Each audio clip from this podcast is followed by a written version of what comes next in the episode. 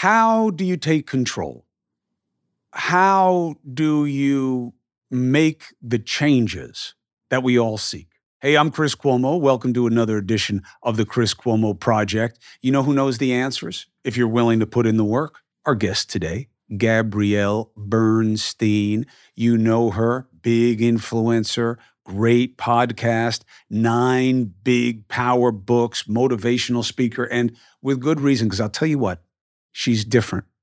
It, it is a personal deal for me. I relied on several of her books going through my own recent travails and process. And I'm still doing a lot of work that is derivative of where she's from. But I wanted to give you a gift today. And here's the gift you get a car, you get a car. No, here's the gift is that instead of me doing the same kind of interview that a Bernstein does regularly, when did things change for you? And what was your lowest moment? And how do you know that? You're right. And I get it. We like the biographical stuff about people that we see as you know, representing things. And that's okay, but you can get that a lot of other places.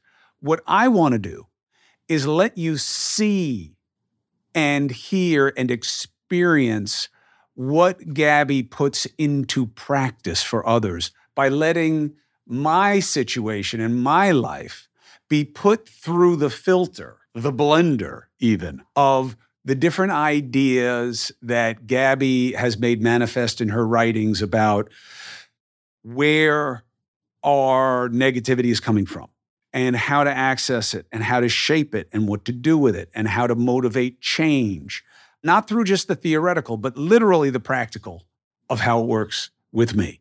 What do you say? You ready? Am I ready? Let's get after it.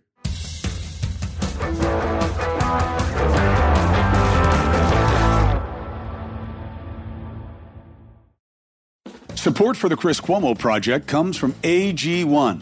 Listen, my brothers and sisters, you know that I take my health seriously, right? I'm an aging athlete, I'm dealing with long COVID. That's why AG1 is a big part of my game, and I have been taking it for many years. Why? Because it's one and done. I don't have to worry about the combinations. I don't have to worry about the price the same way. It's so much less expensive than taking all these things separately. And it's the deliverability. It's just a scoop and a glass of warm water for me, but you can put a scoop of it in whatever you want. And boop, down the hatch, and that's that.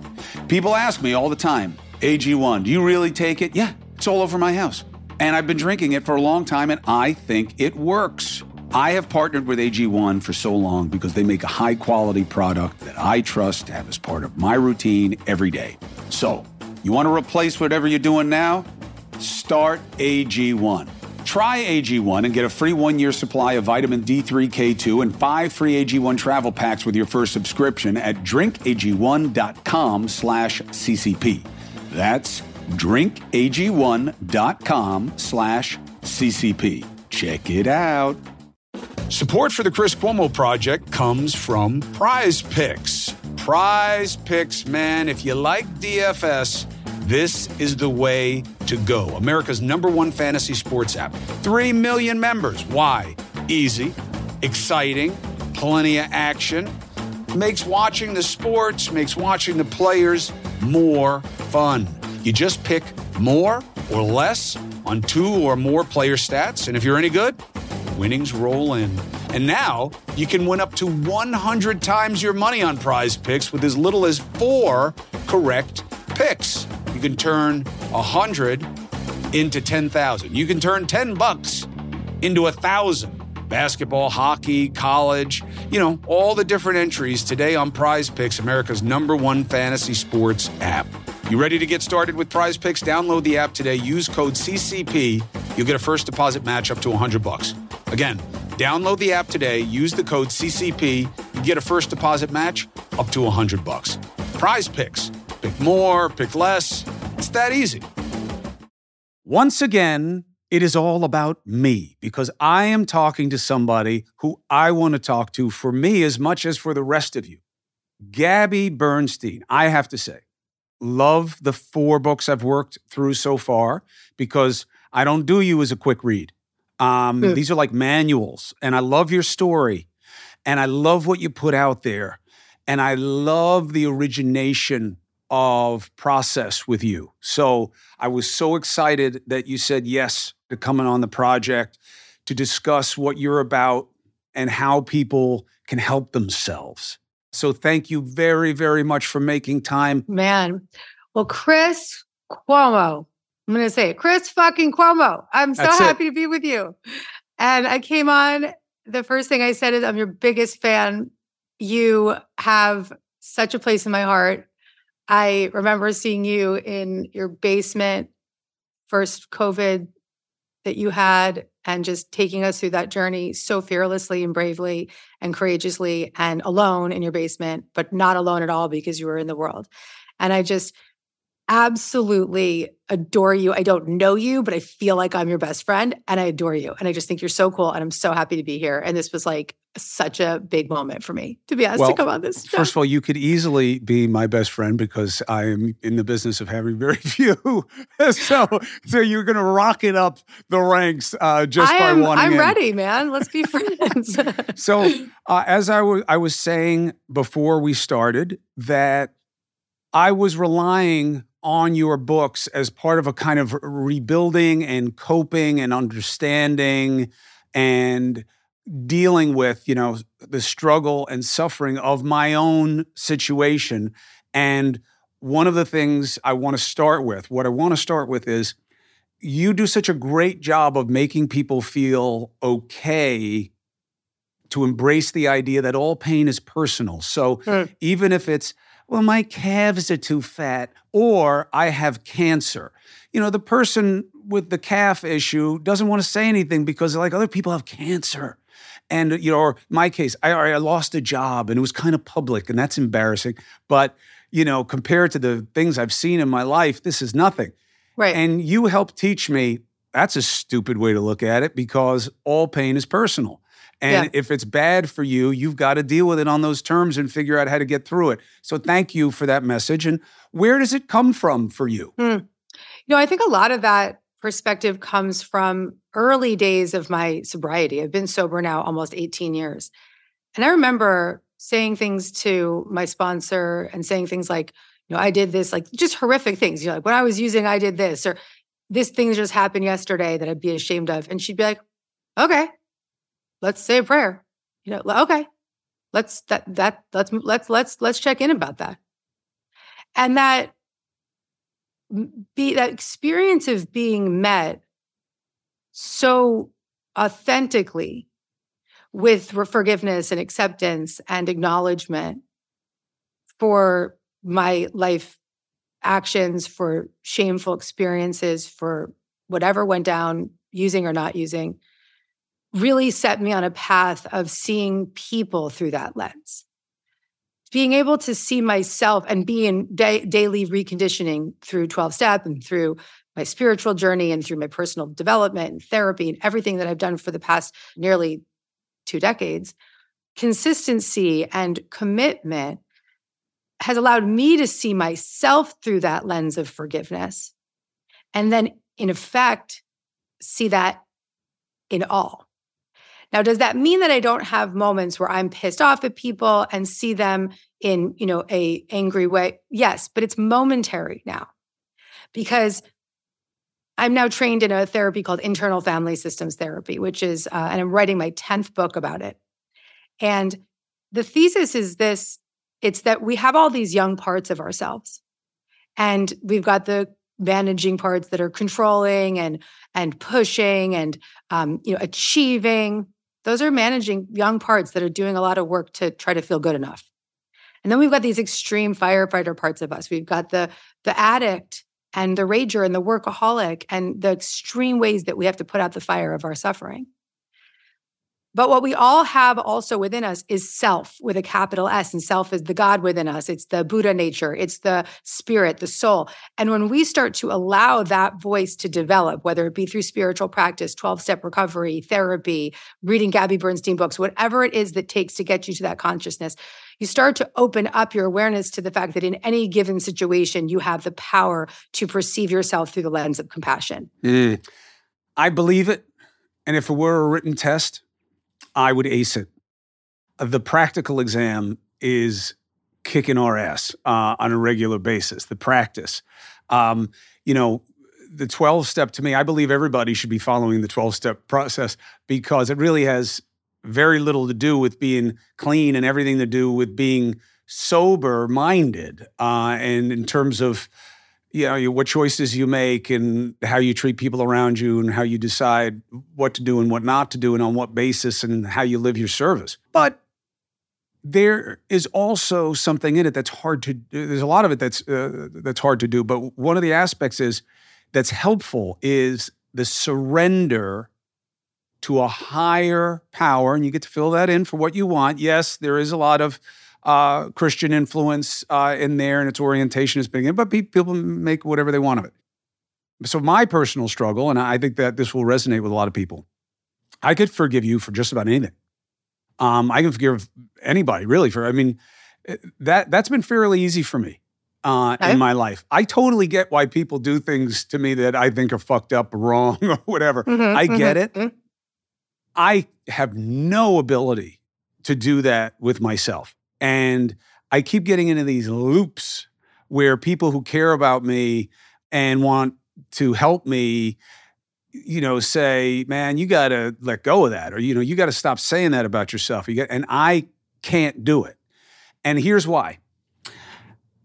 I can take everybody else on their own terms because there's stuff I don't know. Like I love that um, the the idea that you play with about you know you don't know what you don't see uh, w- mm-hmm. with people. Mm-hmm. You know, and it could be a lot of stuff there. So take mm-hmm. a step um, back in terms of what you think you understand about them when you're going to judge. But I do know in my case. I do know everything. So there is no forgiveness. I know everything. You don't know, Gabby. You're forgiving me. You're telling me you don't know. And it's not that I killed somebody, but I know that I don't deserve it. I did that. I meant to do it. I said that. I meant to say it. You know, I made that terrible thing that I can't tell anybody, and I, I did it. So I can't, I can't ever. And I think a lot of people feel that way, and it can really leave us spinning and leave us, you know, that's why we cycle. That's why we fall back on the self medication. We fall back on the extreme behaviors. We fall back on the self loathing because we keep hitting that. We hit that moment. How do you get past that moment? I want to ask you a question about it. So, that there's a part of you, obviously, that you're speaking for right now, which is this part of you that can't forgive yourself. Right. It's like all of me. Okay. And and how would you refer to that? Like this inner critic, or I just can't forgive myself? Truth. Okay, okay. The basis of forgiveness for everybody else is context. Yes, Gabby said that thing and it hurt me. And she knew that it would hurt me. That's why she said it, the way only the people we care about most can hurt us. But I get it because of what I did and who she is and our dynamic and what I should have known. I get it. I get it. And I got to let it go. I can't do that with myself. Let me ask you this though. Okay. That that pattern of not being able to let it go with yourself, right? How long has that pattern been around in your life? Long time. Young? Was it young? Uh, probably. And look, it's also a great self fulfilling prophecy. Sure, it's had a good role, right? Yeah, it almost guarantees repeat transgression of whatever it is, whatever the more is, whatever you feel, even if it's diet. It's like, you know, I'll never be able to, I can't get over the fact that I ate that Chinese food it almost guarantees that you're I'm going to eat Chinese food again, you know, mm. in the in the foreseeable future because mm. it's like, mm. well, why not? And you know, right. you and I have both heard this from so many people who are in a cycle of abuse with substances. It's like, hey, man, why why would I stop? You know, I mean, I, mm. I started again. It's like, I'm just I'm just going to do it. You know, this is it, man. This is who I am. I'm just I'm not. There's no better than this for me, and yeah. I'm so disappointed in myself that I might as well you know, use even more than I was before. I mean, we hear it all the time. It's a really transferable thing. I was just surprised at how, even though I know it's true, even though I read the books, even though if I took the test, I could I could tell you right now all the things that you tell people. Mm. I just hmm. can't practice it for shit. Well, would you like to practice with me for a moment? Sure. Okay. I all have right. time. Okay, great. So no, that's enough. Next question. No, I'm kidding. What do you want me to do? I'll do this in a really simple way. Um, I'm actually workshopping a method from my new book, And so I'm literally workshopping it right here, right now with Chris Cuomo. So here Good. we go. I'm happy to be uh, a case study. and all I need is your willingness. And I'm maybe willing. we don't get that far with it. Maybe it's three questions. It's three three steps. Really simple, right? The first step is that there's the step we can do to choose to check in with these parts of ourselves. So like we've identified that there's this like inner critic that's that's that's not forgiving you, right? I don't know. Judge. would- I give it. I call it a the judge. the judge judgmental part? Okay. And the first step is to choose to check in. So if i have your buy-in and you're comfortable checking in with that part of you that that keeps showing up then that's the first step. Okay? Oh yeah. do you have I have your choice. Okay beautiful. Now the second step is to just take a minute and you could keep your eyes open or not whatever feels best for you chris to just kind of sense into the feeling of that judgment and where does it live in your body? Here, your throat yeah okay kind of like the base. the base of your throat. Good. And does it have like any shape or color, any way that you would describe it? No, I think it's more of a resonance. Okay. You know what I mean? Like for Yeah. me, it's um, I, I think that it's more of kind of like an an echo. The you know what I'm saying? Than like you know like so, you know like in the commercials where they they make depression the blue blob. Got and it. Churchill called his depression the black dog. Um, I don't see it as much as I hear it. Beautiful. Okay. So sort of this omnipresent Yeah, always, blob. always. Beautiful. Really good description. Thank you. Um, do you know how old that part of you is? Like how long it's been around? I don't. there an I- age? No, I don't ever remember feeling any different than I do. To be honest, I just remember feeling more. You know, not unusual. Um, I've been diagnosed with PTS uh, a couple of different times, way in the past. so like, it had nothing to do um, with you know just getting shit canned. Um, Mhm. But there, there's more of a numbness this time. It's really, it's hard for me to get worked up really about anything. The numbness is actually another part of you. So the judgment has been with you for a long time and it's a younger part, right? The numbness is actually another protection mechanism. Um, so if we focus again a little bit more closely on that judgment, th- like does it have any age or or images? Maybe even if you're comfortable, just if if, if you are comfortable closing your eyes. I don't know if you are. Maybe this is not the right time to close I your am eyes. just, you know, but- don't make any faces at me because I'm going to check the tape later. All right, my eyes are closed. Eyes are closed. Chris, you are such a hero. This is a lot of courage. This is the most courage. Okay, babe. So, just a few more questions, and I'm not going to go too deep. I just want to know, like, uh, are there any images or thoughts or experiences that come to mind when you check in with the judgmental part of you? Yeah, uh, the the initial wave is whatever's going on that I'm not happy about. How I'm managing a friendship, a relationship, a dynamic, and it's not going right. That's what you get.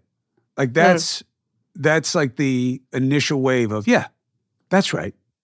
Um, it is fucked up because that's what you get. Uh, okay. you know, you put yourself in this. And again, I know it always sounds like I'm I'm talking about my arbitration, but it isn't. It It's isn't. longer. It's That's been just around a- longer. Yeah. That's just a symptomatic thing. It's that like, yeah, this is why. Yeah, you, you you know you said that thing, you started that fight, or you did this thing, you hurt that person's feelings, or that happened and Mm. you got hurt. Whatever it is, yeah, you did it, uh, and that's what you get. That's Okay. that's what I feel. beautiful. That's really beautiful and descriptive. Thank you. Now, is is there anything else that you know about this part of you that you feel like is coming to your mind or that wants to be heard right now? the overwhelming sense is that it's right. That's the part why, like, even if somebody, you know, it, it could be Deepak Chopra, it, it could be the Dalai Lama. Um, right in an art crazy world, I'm actually, you know, I'm the person who write who who actually has those meetings and conversations. Yeah. They could tell me that I'm wrong to feel this way, and I I will disagree with them. They're they're wrong. Bro- Gabby's wrong on this one. She doesn't know me. She doesn't know the details. Well, however you feel, there's nothing wrong with what you feel, and you feel what you need to feel until you no longer feel it. So let's just be where you are. But the the, the next thing I want to do is I want to see if we can create some connection to this part of you by just maybe asking it what it needs right now. Hmm. I don't ask it out loud. I ask it myself. Whatever, yeah, into your Oh, okay. internally. Don't think, just whatever comes to mind. I don't know. I'm not. It's not. I'm not really. Nothing's jumping to mind. What does it need? What does that judgmental part of you need? Maybe uh, ownership. Maybe ownership. Does that make sense? Maybe like that I don't own my mistakes. But then when I say that, I feel like I I'm, I try to do that like all the time to the point where I, I think it like bothers people in my life, you know, uh, where they think I'm overdoing it. When you say ownership, like someone else to own it or to not have to own it? No, I think that my my sense is, and I've you know I've never really thought about it before, um, is that it's like you know you got to suffer, I, you hmm. know that you you deserve to suffer. Okay. Which, by the way, is a coping mechanism for me. That's right. One of the ways that I deal with things that some would say uh, are unfair. Yeah. My therapist says that fair is the only real four letter word, um, which I like and use all the time. And at some point, I will replace that he says it with it being my own idea because I like it. Um. But the way I deal with that is all right, so this this isn't fair that's happening. This is wrong. Okay. But who am I not to have to suffer through something unfairly. Have I done never done anything wrong? Of course I have. Um, so, okay, so I didn't do this. I, you know, I wasn't wrong about this. Um, right. I, I, didn't. I'm not responsible for how he, she, it feels. Um, but who am I not to suffer? I've done plenty of stuff, and people suffer all the time for no reason. So deal with it. Struggle. You're going to suffer. So struggle. It's quite similar, kind of all intertwined with the inability to forgive and the judgment. Now, if I were to ask you if, you know, in that judgmental spot, should I close my eyes again? Close your eyes again. All right. Ask this judgmental part of you. Does it know that I'm with you right now? Does it feel my presence with you? Well, it's not like I got a demon living inside of me, but the, you know, I don't know. Yeah, yeah. I guess. Does it feel my? Do you feel my compassion towards the situation and how you feel? No. Okay. Okay. You're making the same mistake anybody makes. You just know more. Okay. Okay, cool.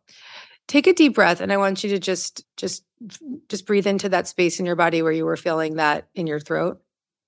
Mhm. And just let it go. Let's do just two deep, really deep breaths and then we're going to be done with the session. But I want you to really give yourself a full body breath, Chris, and breathe into that space in your throat just for a moment. And on the exhale, let it go. And just place your right hand on your throat and your left hand on your belly. And just breathe deeply into that space one more time. And let it go. And let's just do one more time. One more time and let that breath go. And then when you're ready, just open your eyes. How'd the breath feel?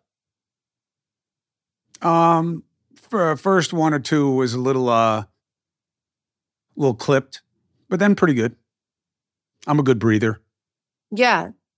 Even in those few breaths, did you feel any relief? Any sense of, any sensation of relief? I like, you know, I mean, tantric breathing, holding breath, breath counts. It always You're works doing TM with Rob. Yeah. Yeah, okay. yeah. I'm a fan. Beautiful. Okay, great. So my assessment of what's happening here is that Where am I on the fucked upometer? you're not fucked up at all. You are human. You are so fucking human. The assessment is that you, like all of us, like every human, walks around with these burdened young parts of us that have been with us forever.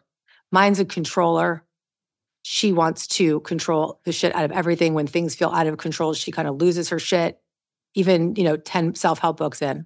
Okay. The, you know, the, the person, the guy in the studio with you has his own whatever inner critic, or he's got his own his, his own rage part, or whatever. He, he knows who it is. See who I'm talking about. You don't even know he's like writing his memoir right now. His, like his next chapter of like what I did to him that never really happened. He doesn't even know I'm talking about him. Shut up. These are protection mechanisms. Chris, this part of you that's been in overdrive, working tirelessly for most of your life in judgment of yourself, criticism of yourself, just guilt over whatever else happens. These are protection mechanisms and they're protecting you from young, young childhood experiences. And so there's nothing wrong with you, my friend. You've just been living in an overdrive protective state. Support for the Chris Cuomo Project comes from Delete Me. So, Delete Me is a necessary. Why? Reality. Online boogeyman, harassed, scammed, identity theft, spam and robocalls out the wazoo. Man, I get hit with all of it. Some of it is done out of spite. I'm convinced people put me on lists and have tracking software put on me just to make my life more of a hassle. But here's the reality for everyone personal information is everywhere on the internet. You are an easy target. That's why I personally recommend Delete Me. Okay? What does it do? It removes any personal information that you don't want online and makes sure it stays off. Take control of your data. Keep your private life private. Sign up for Delete Me now at a special discount for my listeners. Today, you'll get 20% off your Delete Me plan when you go to joindeleteme.com slash Cuomo. Use the promo code Cuomo at checkout. The only way to get 20% off is to go to joindeleteme.com slash Cuomo and enter the code Cuomo at checkout. J O I N D E L E T E M E dot com slash Cuomo. Support for the Chris Cuomo Project comes from Cozy Earth. Let me tell you, bedding matters. And this isn't just me telling you this. In a recent survey, seven out of 10 parents said that they get an average of three hours of sleep a night in the baby's first year. Hello, Greg. Now, Mommies need quality sleep, and bedding will matter. There are other variables, but here's one that you can control, okay? When we made the switch to Cozy Earth, I noticed the difference. I did not know that fabric or textiles could really be temperature sensitive, meaning if it's cold, they keep you warm. If it's warm, they can kind of cool you off. I did not know that. I know it now because I have Cozy Earth, okay? So, this Mother's Day, why don't you treat the mamas in your life to the luxury they deserve with Cozy Earth bedding and sleepwear and prioritize her self care and sleep health? Doesn't she deserve it? Hmm?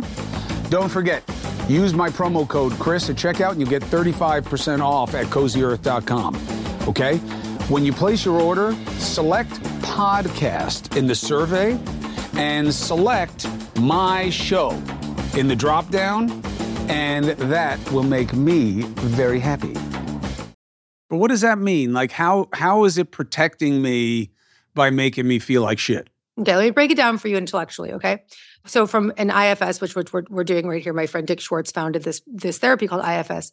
And in this in this model, and it's not dissimilar to a lot of spiritual models at all, and and and also many different thought forms we have these moments in our history in our childhood traumatic moments with a big t or a small t it doesn't matter. You know for me it was being sexually abused as a child. For somebody else it might have been you know an addict as a parent or neglect or attachment breach whatever it was being told you were stupid whatever it was those experiences as children if they are not tended to and cared for properly by a caregiver like if we're not seen or secure or soothed in those moments we exile those feelings at a very young age. We say, I'm never going to fucking feel that shit again.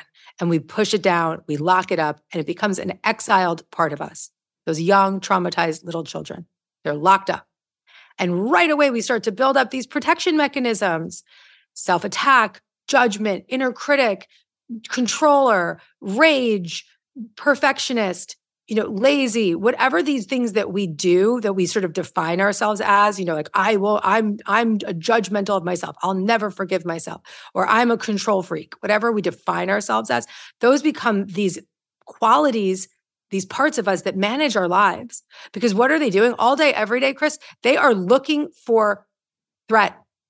They're looking for any moment that they feel like they could be judged, and they're going to say, I'm going to judge myself first so I don't have to feel that feeling. And I'm going to control everything so I don't have to feel out of control and abandoned, whatever that protection mechanism is. And when those triggers become so extreme, that those managers, those protection mechanisms that are managing everything, they don't work anymore. What do we do next? We put out the fire. They're the firefighter parts. We we start getting picking up the drink, picking up the drug, picking up whatever to numb, right? Dissociation. Do whatever it takes to to anesthetize, numb out, and not have to feel any more suffering. And so, if you look at it very simply put, there's exiled, traumatized little children that we have not wanted to address. And so we've been managing the shit out of those feelings with these protection mechanisms. And those protection mechanisms can be even more extreme and they can be like putting out the fire. And so we've got all these little experiences, little little children inside of us. And so what do children need, Chris? What do what do kids that have had burdened experiences need? What do they need? A beating. Oh, oh baby. they need to be seen. They need to be loved. They need connection. They need compassion. They need creative solutions. They need a calmness, a calm energy. You're a good dad. I know you're a good dad. I try hard. I know you're a good dad. I'm not a natural nurturer. Right. But I imagine that when your kids are struggling, that you are leading with compassion. Yes. I am uh I am a huge advocate for my kids but I do often like lament that I wish they had a different dad. Like that was more of the, um, you know, at the end of the day, you kind of, you know, you do what you know, right? So I have great sisters and I never had to look out, uh, you know, so they're all strong women. I've always had strong women kind of taking me by the hand. Um, and I don't even think like, I, I, I really don't have anyone like even, when I think about like, you know, Dusty who runs the show, every woman in my life is like a sh- strong woman and every man in my life is an, an alpha. So, and yet I'm just tough love based. Um, right. It's pretty much the only experience I've ever had. Right. And I actually don't agree with it. Um, I'll give you uh, another example. And again, this is what we all knew to the audience because people in my position don't talk this way. And I totally get it. And they shouldn't because you're going to be judged and dragged and taken out of context and it's bad. Let me back that up for one second, my friend. I have done plenty of shit in my life. Even recently, you know, like I'm not a good I'm not I'm not good at managing people. I think the people that need a manager shouldn't be managing people and it's not my strength. And I'm a nice a really kind person, I'm a really creative fun person to work with but I don't do well managing people. And so when I feel out of control or shit's not getting done, I can be a real asshole. I can get really erratic. I can be anxious. It's a lot better than it was three years ago, but it's still a part of me that shows up. And so when I'm called out on it in, you know, customer and client, um, in my team happiness surveys and things, or somebody directly calls me out in it, my first response is, You're right. That's a part of me. It's a part of me I'm checking in with every single day. It's a part of me that I'm working on in my therapy, in my 12 step, in my own day to day experience. And instead of speaking as that part of me, like defensive, right? I speak for it. And I say, yeah, this is a really young part of who I am and I'm working on it. And I want to really acknowledge that. I look, I like that. It's just, you know, not going to save, you know, the the thousand uh sets of keyboards that are, are dying to say something bad about me. But that's okay. I don't care. When I was raising uh, our son, um, you know, my part, not Christina's part, right? Because the mom's raising him also. But I only had certain tools. And I've heard this story from a lot of guys where you're sitting with this little boy in front of you, okay? And it's a little boy, and you are ready to take him apart like it was a guy. You know what I mean? Like, you know, um, which is absurd. Okay. And it certainly doesn't make well, they're triggering the shit out of you. They're triggering right, you. But it's all I knew, which is, you know, I, I'm not like this with the girls. Uh, and I know oh, it's sexist. Yeah, I am. Okay, great. But the the point is, they benefit from the sexism because where I'd be like, well, let me tell you it a different way why it's you're not going to get what you want or where it's not going to go. You know, people struggle with parenting because you know if they're pleasers, you got to learn to be in the business of not giving somebody what they want all the time. You know, I mean that, that's part of parenting. So with the boy though, my initial inclination was, oh, you're going to do what I'm telling you to do because I have spent more time learning how to make somebody physically comply with what I want than most people have spent on their lives doing anything. I've had more fight training than most people have had training in anything mm-hmm. in their lives. So I would like, you know, say to him, "Oh yeah, I get it. You you uh, you want it, but you know, you're going to get it in a way that you don't want it." So my wife was like, "Okay, you're a caveman and that doesn't work for me. You're not going to pick up my son and put him to bed like he was a football. Like that's right, not going right, to happen." Right. And I was like, yeah, I don't want, I don't like this either. And this is true for a lot of guys, by the way. Sure, sure, they'll, sure. They'll play the tough guy and they'll say that this is the way it's supposed to be, but we don't like it. We don't like it. We don't like being like that. And we wouldn't let anybody else be like that to our own. But sometimes you don't know any better or you don't have it in you or there's a weakness. So what I did was this is the upside of being someone who's so conditioned by self-criticism, self-loathing, whatever you want to call it, is I reached out to a guy I knew named Alan Kazdin, who was in charge of the Yale Child Development Center, which is like this huge project um, with decades of research of how to fix bad kids. You know, people, there are no bad mm-hmm. kids. Yeah, there are. And this guy figures out how to work with those families, has done great work. And I did a documentary about him. So I called his ass up. I said, I need new tools, man, because this isn't working uh, I'm gonna I'm gonna wind up getting thrown out of my house yeah, over this. And I developed different tools. Now, that was hard.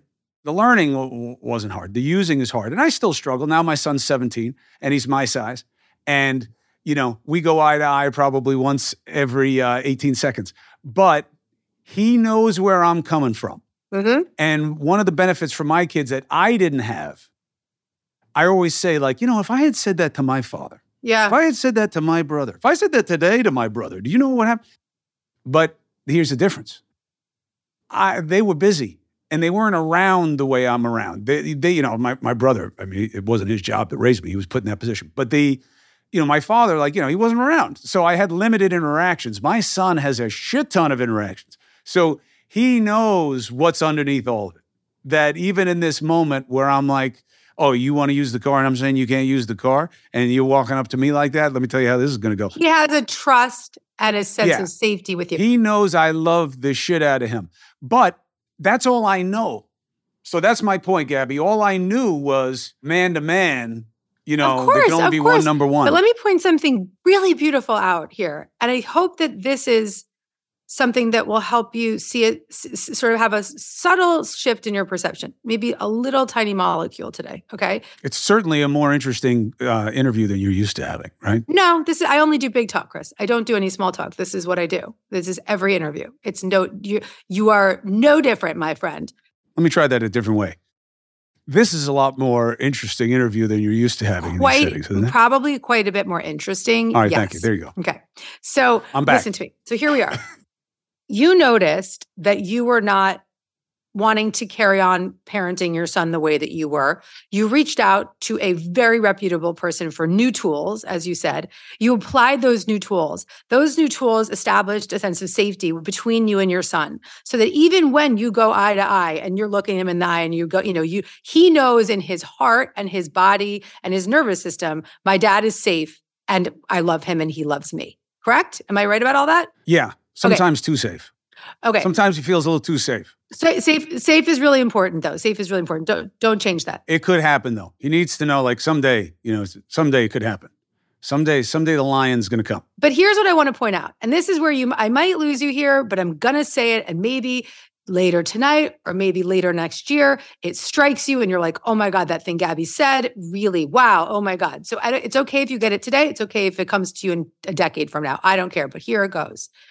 What if I told you that those that that judgmental part, that all these the ways that you act out are no different than the little boy that you parented as a child. They're the little boys inside of you. And that all they need, all those parts of you, all they need is to have a sense of safety and connection. And so if you just change, if you made the choice to adjust the way you cared for your internal condition, that that safety could be established that no matter what that th- those those activated extreme triggers and protection mechanisms would know that they were safe even in the moments when they were acting out i accept the idea okay great what if you were able to relate to yourself as the adult resourced parent that you are to your son and your daughters? What if you were able to care for your inner experience that way? Well, there's some obstacles. Okay. One, I don't care about me the way I care about them. And two, I don't come from the same place of judgment about them. Of course not. I'm asking you to hypothetically ask yourself, how different would you be if every time you you know had a judgmental attack thought or you did something that you didn't think was good enough or you felt ashamed or you whatever it was that those feelings and those experiences and those behaviors if they knew that they were still safe if they knew that there was still compassion if they knew that there was connection from you the adult resourced you the parent chris if they knew that even though they were acting out in all these ways, that they still were able to be calm with you, that they were having an experience of compassion from you. Yeah, I don't know what difference it would make. Okay. I would assume it'd be a good one, by yeah. the way. Yeah. So, what I'm here to tell you, and again, it might just be a seed that is planted in fertile soil today. I know it's fertile soil that you are because you're open, you're willing, you're reading the books, you're having the conversations, you're doing the work, my friend. And it's, you know, these moment to moment shifts that are the miracles. And I know you said you don't believe in miracles, but you believe in shifts. And so the potential for a shift is to offer you this idea right here, right now, that there's a lot of young children living inside of you that didn't have the care that they needed. They just didn't. They didn't have the parental care that they needed. They didn't have that compassion, connection, safety, security. They weren't seen. They weren't loved and that you, my friend, you have that adult resource parent inside of you. It's the same guy that shows up and he says, I got to go get some help parenting my son. That is in you, and that you can develop that. And you can develop it to a place where it's so strong that that part of you that is so resourced and so loving can always show up for those internal activated parts when they get activated. And when you, when you get this, let me tell you something. This is lots of work. It's not some small thing, but even accepting that possibility that these active parts of you are just parts of you, they're young children inside of you, that acceptance is enough to make that shift. And then the bigger acceptance is that we all have self. We all have an internal parent that is calm, compassionate, courageous, creative, connected. Right now, you're I'm speaking to you from self, my self energy. I'm not, you know, activated. I'm not you know, fangirling. I'm in myself. I'm in my truth, my authentic truth. And I know, Chris, while I don't know you, I know you because I felt your energy come through the screen. So, what I know to be true about you and what I kept tuning into day after day, spent years with you during the COVID 19 pandemic, just relying on you. Why did I come to you and not every other person on the internet or on, I watched on YouTube, but on TV? Because you we're allowing your authentic, compassionate, connected self to come through. That's your gift. And so, all I am suggesting is that that authentic, genuine self has the capacity to turn inward as well. I agree. I think there is the capacity. It's just the proclivity, right? I, I mean, again, you know, my metaphor is the written test versus the practical. And I think it's a very common struggle. I, I think most everyone has this struggle. Everyone. Yeah. And you know, different, you know, everybody's, you know, it's got their own thing. And that that's that's okay. And, you know, for a lot of us, it's just easier to dwell in the pain and you know than to get out of it and sometimes it's just about familiarity but it's one of the reasons that i gravitated toward how you you know look the ideas themselves, uh, again, I'm a, a, Stoic junkie, right? So I, I, read this stuff. I've read Marcus Aurelius's meditations. I don't know, dozen, literally dozens of times. Mm-hmm. I don't even know why. It's I'm almost like the uh, uh, the Mel Gibson character in that movie where like he's been brain programmed and he's got yeah. a thing for Catcher in the Rye and he's got to buy every copy of it, yeah. but he's never read a word of it. I I read this stuff fairly compulsively. Mm-hmm. And all the ideas are there.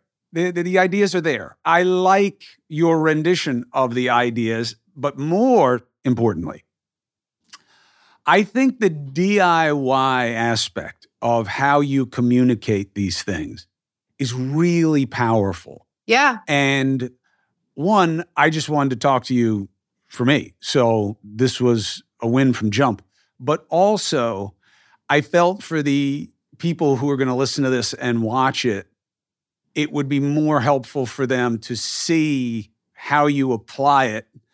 And you know, I did a lot of home. I, you know, I'm a homework person, so I did a lot of homework, and it is really interesting how people get so consumed with the biographical. You know, because you're somebody, so they want to talk to you about like your life. And uh, at 25, you know, you've been asked this question like a dozen times. You know, what was the 25 the inner voice it said right, you know right. because the, the, the biographical is you know it was consuming and then when you decided to be a mother and what's the hardest part you know that we're obsessed with that because we want to know more about you because you know we're we're, we're uh, interested in you but there's something that's missed in that which is to actually uh, experience the person doing what they're gifting us with in the first place you know so like w- with uh, with deepak I was talking to him uh, a ton about what he's afraid of and why he thinks we're all so fucked yeah. Deepak, if you hang out with Deepak long enough, you're going to be really cryptic about yeah. the world. So, but I thought that'd be really helpful for people. Like, but it's true. He tells the truth. Yeah. Yeah. Yeah. To just to, to see you put into practice what's in the books. Uh, and not about you, because that's just people wanting to know shit about you. Yeah, but totally. You can to Google. do it through the lens of me. I think is helpful to people because I really think that the way you explain things, like certain things that I w- I know a lot of people in my world would want to touch, like even like meditation. Okay. And I like that people have been commoditizing meditation. I, I think it can work for a lot of people different. But the way that you explain it and make it a tool for people, I just think is going to be closer to their idea of exercise and self improvement than it is like some kind of new agey. You know, people don't like yeah. the phrase. Yeah. So what my my you know my intention in everything that I've done for the last 18 years in this field in this career and this mission that I'm living is to first be the student for myself. So I write my books for myself first. The book I'm writing right now, this book it's called Self Help. Remember I talked about we all have the self inside of us with a capital S. Self help and I'm writing it right here, right now, in this day. I'm going to hang up with you. I'm going to go off and write after my next call. And I am in every moment living and breathing the messages that I'm preaching. And so that also requires me to tell the truth. It requires me to be really vulnerable, really authentic, really honest, much like you've been doing here, which is truthfully all the world wants from us is our authentic truth. That creates connection that creates bond that creates that allows somebody to recognize themselves in you if somebody just watched you walking through life just with all the perfection and the beautiful family and the muscles and the whole thing man it's not going to give them the gift that you're really here to give them which is the gift of resilience the gift of your truth the gift of recognizing themselves in you. And so sometimes you know god gives us shit that we think wow I, well, how could why i didn't deserve this or what why or i did deserve this you know i'm not good enough i did deserve this. It's actually i see these obstacles as opportunities. I see them as detours in the right direction. I see them as the reason that we're here if you were to just get heady with me right now i'd say we are here having a human experience so that we can unlearn all these burdened belief systems and then share about it, be it, be that expression of that change. And so, and I mean that with all my heart. That's that's literally what I've accepted. And so when you start allowing yourself to practice these principles in whatever form they come and i think i really am grateful that you said to me oh you're demystifying it and you're making it um, you know uh, uh, diy diy self-help right it's so important in this day and age right here in this world right now because we are a world of suffering. You of my of all can speak with me on the truth of what's happening in this world. It is a corrupt political scene. It is a horrific, strange time to be alive. But with that, there is the balance and there's the opposite opportunity, which is to wake up fast, to awaken to our own healing, our own inner forgiveness, to do whatever it takes to get closer to that consciousness is what Deepak said to me years ago in a one-on-one sit-down coffee. And we have that commitment Each of us has that opportunity. And so I, I am gonna I'm gonna say the, the best thing I could say is to every single person listening and to you and to myself to look at these challenges on a moment to moment basis and just ask yourself, what can I learn from this? How can I grow from this? And how can I forgive myself? Because just like my sponsor said to me decades ago, she'd be like, okay, let's say a prayer. Okay, let's go to a meeting. Okay, Chris, go check out that therapy. Okay, Chris, give a call to to Bob Roth and let him sit with you and do some TM with you. Okay, Chris, here's my cell phone. check in with me when you're feeling critical of yourself. You have support, man. Like, okay, here's another book you could read. Okay, we're having a human condition that is not easy and we've been programmed and we've been re- reprodu- reprocessing these belief systems over and over and we manifest what we believe. Right. And so the only way to start manifesting more of what we do want in our life is to change the core belief systems that we've carried around for our entire lives, to change them, adjust them, to heal them, and to relate to them differently. I've written nine books on it. The 10th is on the way. And the 10th book I'm telling you is going to be that DIY self help. But it's chipping away. And it's not just necessarily Gabby Bernstein books or Deepak books. It could be your therapist or it could be your uh, you know your yoga class or it could be your own personal deep dive inward. I don't care how you get there. It's just that you wake up right? That we all wake up. And we all will be able to define a higher power of our own understanding. That's why it works in the 12 steps. It's a higher power of your own understanding. Yeah like i think that's you know uh, for people and i know uh, you know a lot of the people are going to know you already but for those who don't another kind of proof of kind of performance uh, for Gabby, uh, I don't mean performance in terms of like um, presentation. I mean, but in, in terms of the um, viability of what you put out there, is that the list of books reads as an evolution of you know, because Gabby, you know, you're, you're young, you know, which is a, another a beautiful thing for you to have. Uh, you know, you, you got a lot of miles on the odometer, but I mean, you know, you, you're young, and it's interesting. I'm, I'm a 43 year old woman here, though. I but, got, but I am saying, you know, you're young. I'm, I, you know, please, I got 10 years on you, I'm, it, and they matter. But you're aging backwards, so whatever you're doing is working. Yeah, I'm Just aging keep backwards. Doing it. the the hip guide to happiness. Okay, um, meditations for fearless uh, romance, uh, meditating um, radical road to self love and miracles. May That's actually miracles. that one's called Spirit Junkie, and you called yourself. Spirit you call- junkie, right? But you I'm a called stoic- yourself a stoic, stoic junkie. junkie. I think it's kind of funny when the spirit junkie and the stoic junkie come together because it's a it's a it's an interesting conversation. Well, I'm always happy to learn. A six week kickstart to unlimited uh, happiness may cause miracles. Miracles now, 108 life changing tools. The universe has your back, uh, which I loved. Uh, Judgment Detox, uh, which is a book that I've, uh, that was the third book that I looked into from you. And then I had to go to another one because I was like, A lot of people can't make it through that one. That one. yeah, hard. but the but the idea of it is, you know, you have core beliefs, and when you change those, if you don't change those, it doesn't matter what you put on top of them. You're still making a shit sandwich, uh, which is not how Gabby says it because she's articulate. Uh, super attractor methods for manifesting a life beyond your wildest dreams. Uh, you are the guru.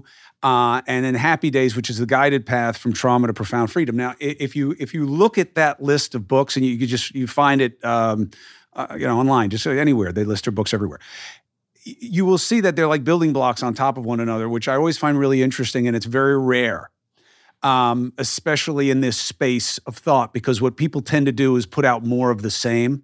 Um, and I understand that, and I'm not I'm not criticizing it. I get it. But what I think is really interesting about your work is that there's one a natural evolution to it, which is cool.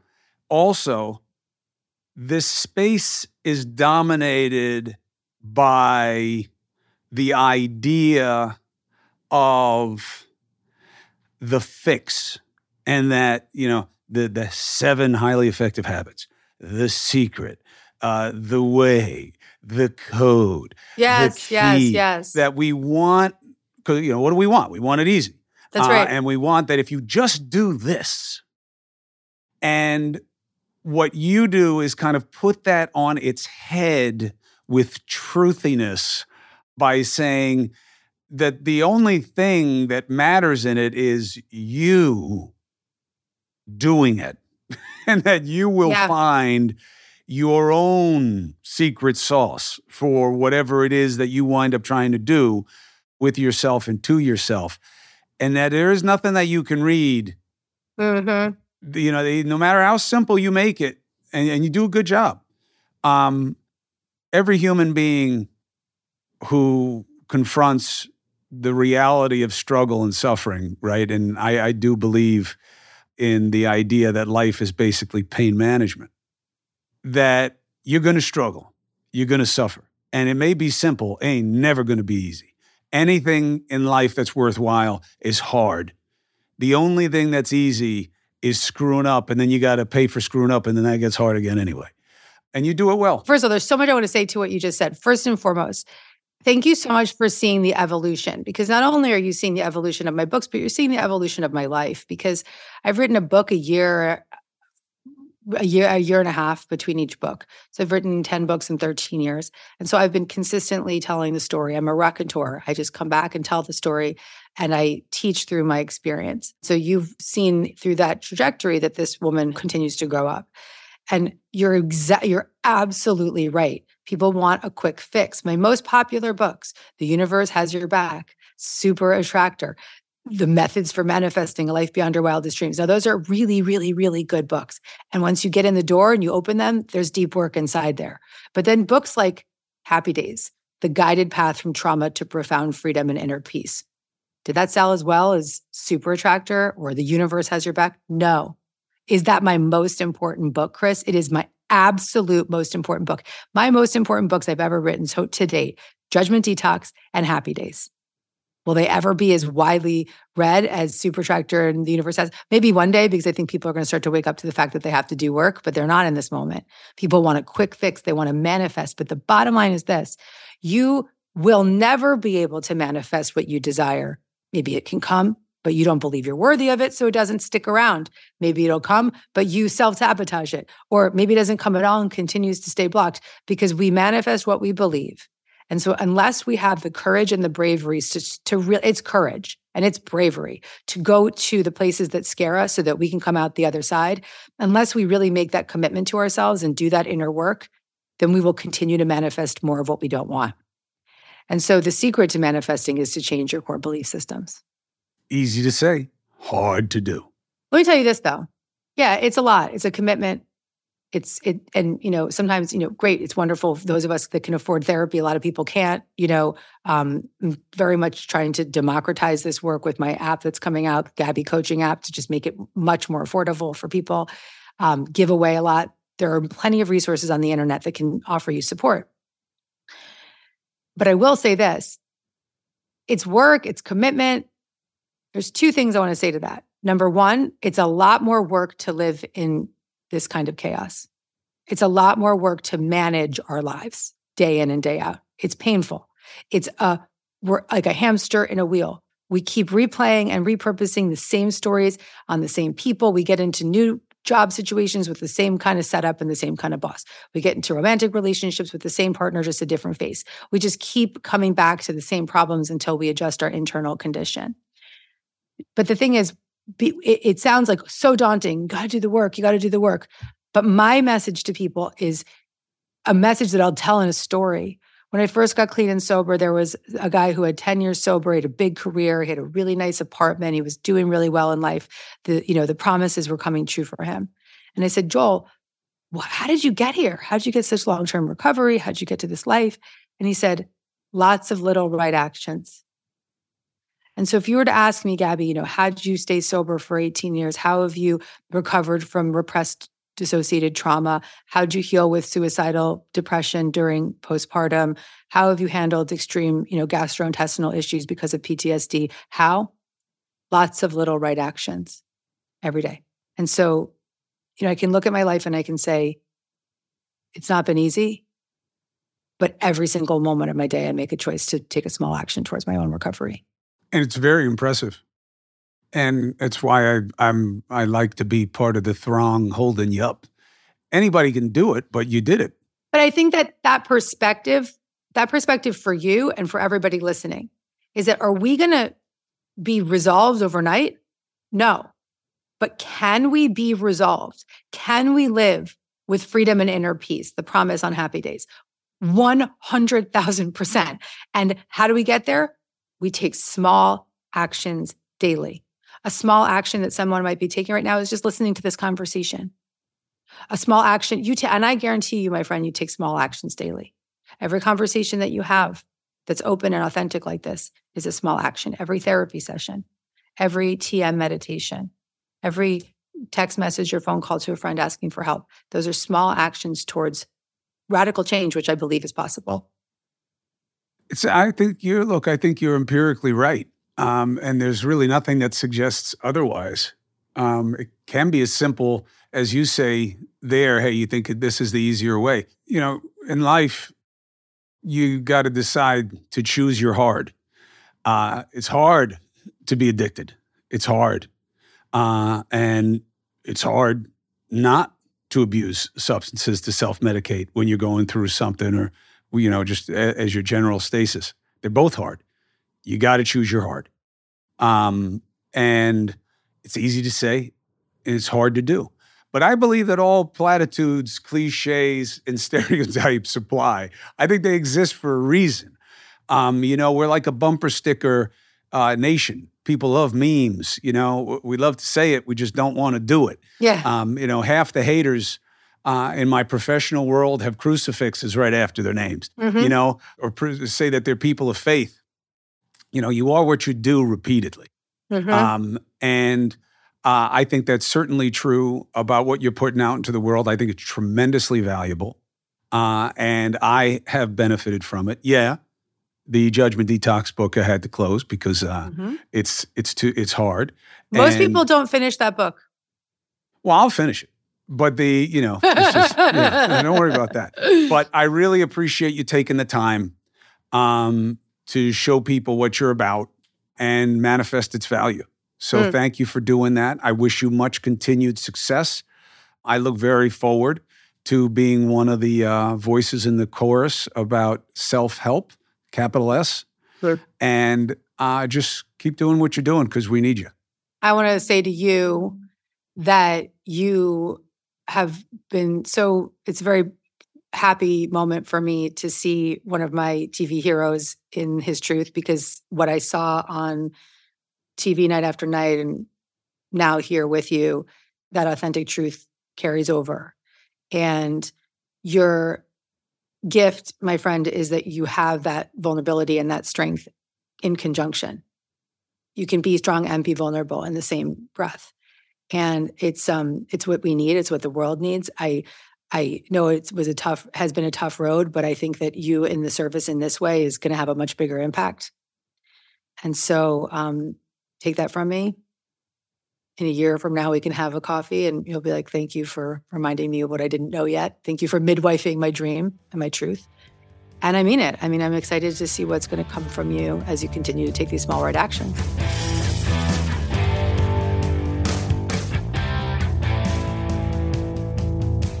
It is so easy to love what Gabby Bernstein is about. There's been so much thought and personal process that goes into her work. And I love the genius that there is no one way.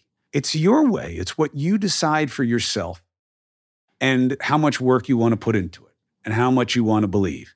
Easy to say, hard to do. But you got to choose your hard, right? Living in pain is hard. Living in a way where you free yourself from pain hard. What hard are you going to choose? Thank you so much for being a part of the Chris Cuomo Project. Uh, subscribe, follow. Please keep giving me your comments so that I can reply. And don't forget to check me out on News Nation. Love it so much that it's growing. I appreciate the opportunity that you're giving me. 8 o'clock and 11 o'clock at night Eastern. All right? I'll see you there. I'll see you here. I'll see you anywhere. See you next time.